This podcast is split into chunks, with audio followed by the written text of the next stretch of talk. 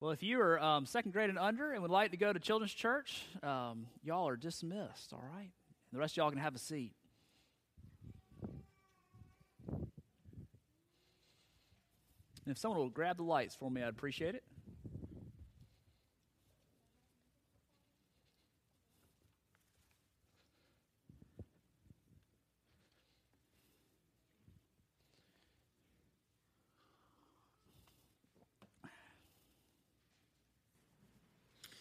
Well, if the rest of you will turn to John 3. John 3. This morning, we have the privilege of looking at one of those passages that we all know so well. In fact, I would imagine that everybody in here can recite John 3.16. Um, you know, I didn't grow up the King James Version, but that's the version I know it in because that's what everybody's always uh, repeated it in. Uh, it's, it's, one of those verses that um, is so dear to our hearts, and yet perhaps we have said it so often, perhaps it is so close to us that we've forgotten just how amazing this verse is, uh, just how much and how scandalous God's love for us really is. So let's let's pray and ask the Lord to bless our time, uh, and then we'll hear the word preached. Father, we thank you for your word. We thank you, O Lord, that, uh, that you use it to move in our midst. And we pray that you would, by your Spirit, move in our midst this morning. We pray all these things in the name of Jesus. Amen. I'm going to read verses uh, 14 through 21 of John chapter 3. Hear now the word of the Lord. And as Moses lifted up the servant in the wilderness, so must the Son of Man be lifted up, that whoever believes in him may have eternal life. For God so loved the world that he gave his only Son. Whoever believes in him should not perish but have eternal life. For God did not send his Son into the world to condemn the world, but in order that the world might be saved through him. Whoever believes in him is not condemned, but whoever does not believe is condemned already because he has not believed in the name of the only Son of God. And this is the judgment.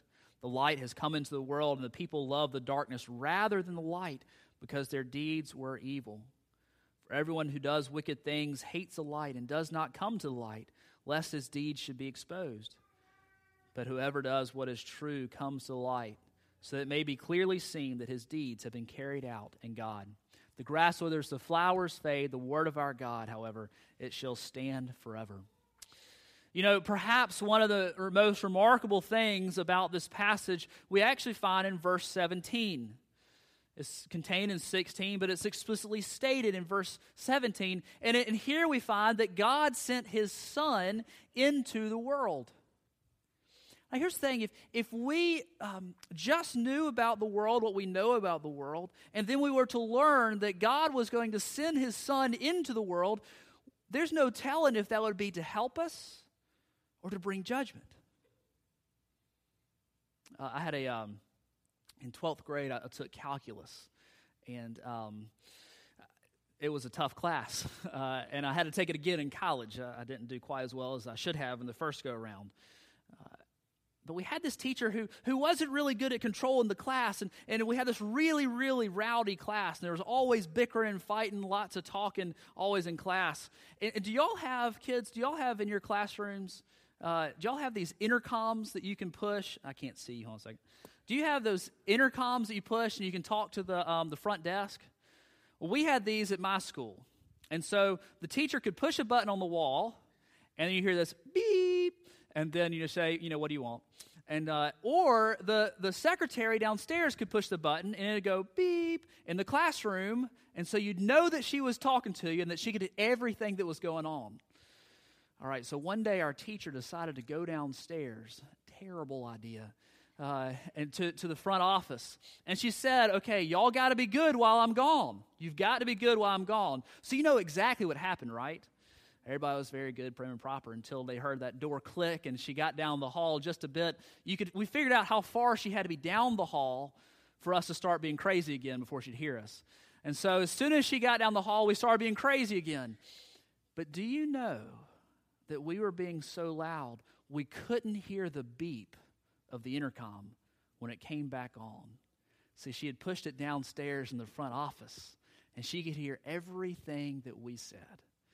She came on with this loud, booming voice after she'd heard everything we'd said, all of it, I'm sure, not entirely holy. And she said, Just wait. I'm a coming. she made pretty good time getting back up to that classroom, too, I'll tell you. See, she came back. She came into our world. And for us, it was not a good thing. It was a very bad thing indeed.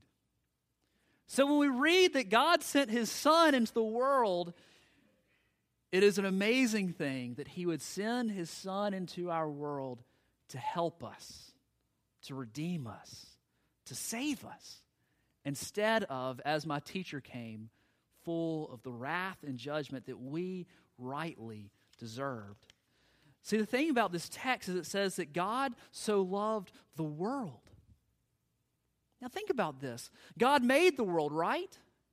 And everything in it, and He set it up, and, and He gave us His law, and then all of a sudden, Adam and Eve, what did they do? They rebelled. And they threw this world into rebellion, and, and, and their sin didn't just impact them, it impacted us. And so each one of us is born a sinner, rebelling against God. Um, you don't have to teach a little boy or a little girl how to sin. Now, we model it, for sure, and we model it well sometimes, don't we? But they come into this world knowing how to sin, how to be selfish, and how to steal things from their brothers and sisters, and how to hit and punch and scratch and push. Um, but this is the world that God loved. There's no reason that He should have loved this world. This world had rebelled against Him. This, this world said, I don't want anything to do with you, God. And yet, this is the world He loved. This is what makes this passage so amazing as one commentator pointed out, it's not that God's love is so great because it's so big, in that God, the world is so big, it's so vast. How could He possibly love the whole world? Well, God made the world. He made the 300 sextillion stars out there. And so, if we just think about our one little planet, it's entirely, uh, it's, it's very small compared to what all God has made. What makes it so amazing that God loves this world is that He loves a world that's gone so bad. Kids, I want you to think about if. Um, we got any dog lovers here? Got any dog lovers? Got a few? Yeah? All right, so imagine you've been you've been pestering your parents. Don't don't pester. Don't pester. That's a bad word. Ask politely for a while. You've been asking politely for a while. I need a dog. I need a dog. And so finally, your mom and dad they take you to the uh, to the pound to the humane society, and they say you can have any dog you can find. They've got three dogs. All right, so you get to the first dog, and it's a golden retriever. And it's a sweet golden retriever. and it looks up with you, those, those puppy dog eyes, and it, and it starts licking your face, and it's so excited. It's got a healthy coat. And you say, This is the dog that I want. And so your parents, you know, they, they're wise. They say, Okay, we're going to look at the other two dogs just to make sure. So you get to the second dog, and this dog is sick. That's a little black lab. I have a soft spot in my heart for black labs. I don't want a dog anytime soon. Don't bring me one, please. Uh, but I have a soft spot in my heart for black labs. And, uh, and this dog's sick. And they tell you at the Humane Society, we know what is wrong with this dog, but we can't afford to buy the medicine. It's only $10, but we can't afford to buy it. And you know in your piggy bank there is a crisp $10 bill that you can go and buy this medicine this dog needs to make him well you know that you can fix this dog. And you would know this dog would love you and that he would uh, be by your side always. So what do you do? You say, oh, that's the dog I want. And your mom and dad, they say, no, no, that's not the dog. Or let's, let's make sure. Let's just make sure. Let's go to the third dog. You know what the third dog like? It's a raging pit bull, and it's got foam coming down out of its mouth. It lunges at you, trying to bite you. You can see the toys that have been thrown in there. All you see is the stuffing. That's all that's left. And you say, I would never want that dog. Let's think about this. Let's think about who we are. Which of the dogs that we are? Are we the first dog? See, no, because we're not good. The Bible says no one is good, no, not one. No one seeks after God. We're not lovely. That's not why God loves us. But perhaps we're the second dog, the second dog that's just sick that needs just a little bit of help. He's a good dog, he's a healthy dog, except this one little problem. He just needs a little help. But you know, the Bible says that's not even us either, because it says we are dead in our trespasses and sins. Not just sick, dead. Dead in our trespasses and sins. You know who we are? We're that third dog. We're in rebellion against God. And we don't deserve God's love. And this is what makes his love so amazing. See, it's not that we're lovely. It's not the objects of God's love that makes him love us. It is God's nature. We read in 1 John chapter 4 that God is love. It is in his nature to love people like me and you who don't have it all together, who've made big mistakes, who have made big sins.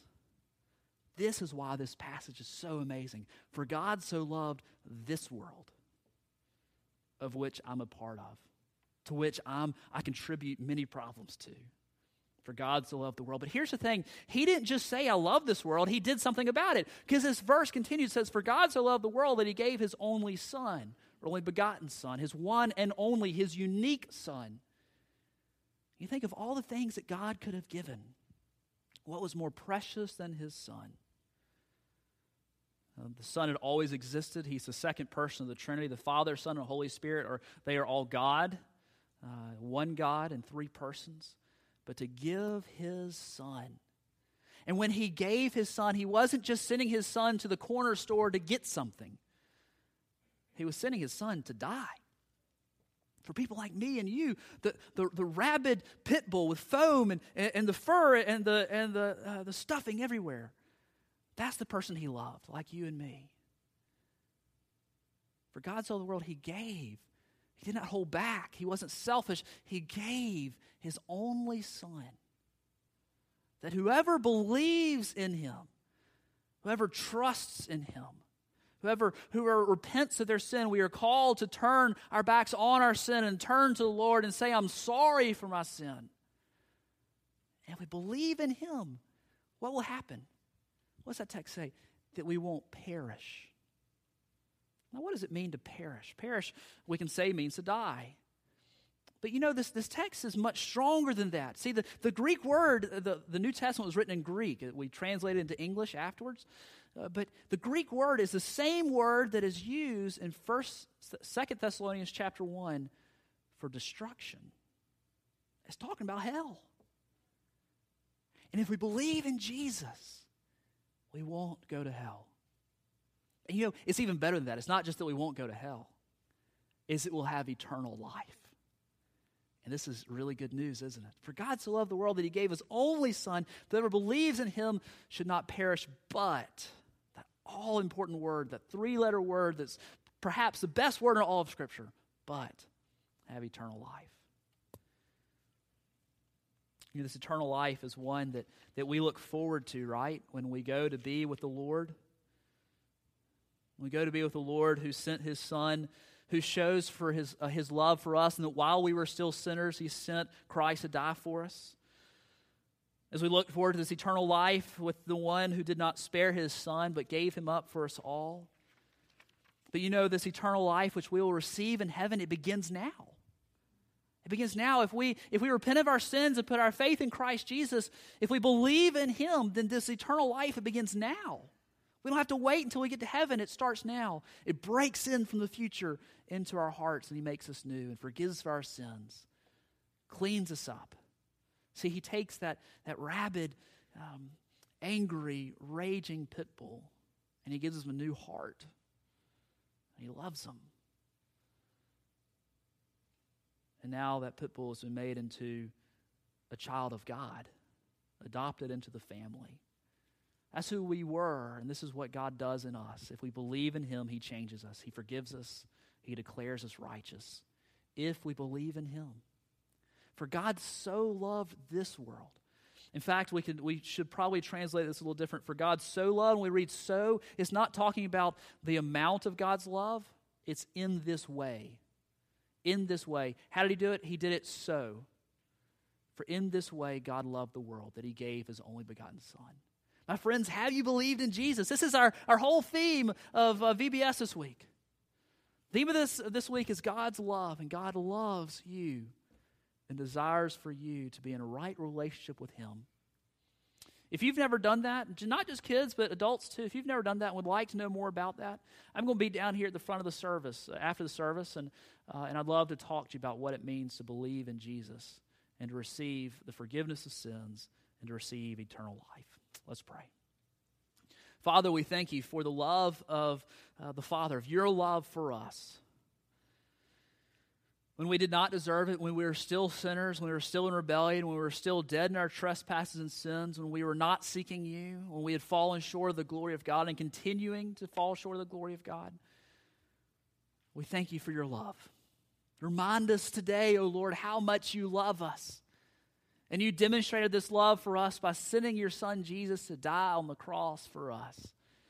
And so we thank you for that. Father, I pray for anyone here who doesn't know that they would turn to you and seek your forgiveness and receive eternal life. We pray, O oh Lord, for VBS this week that you would work in a mighty way and bring a great harvest of souls for your glory. In the name of Jesus, we ask it. Amen.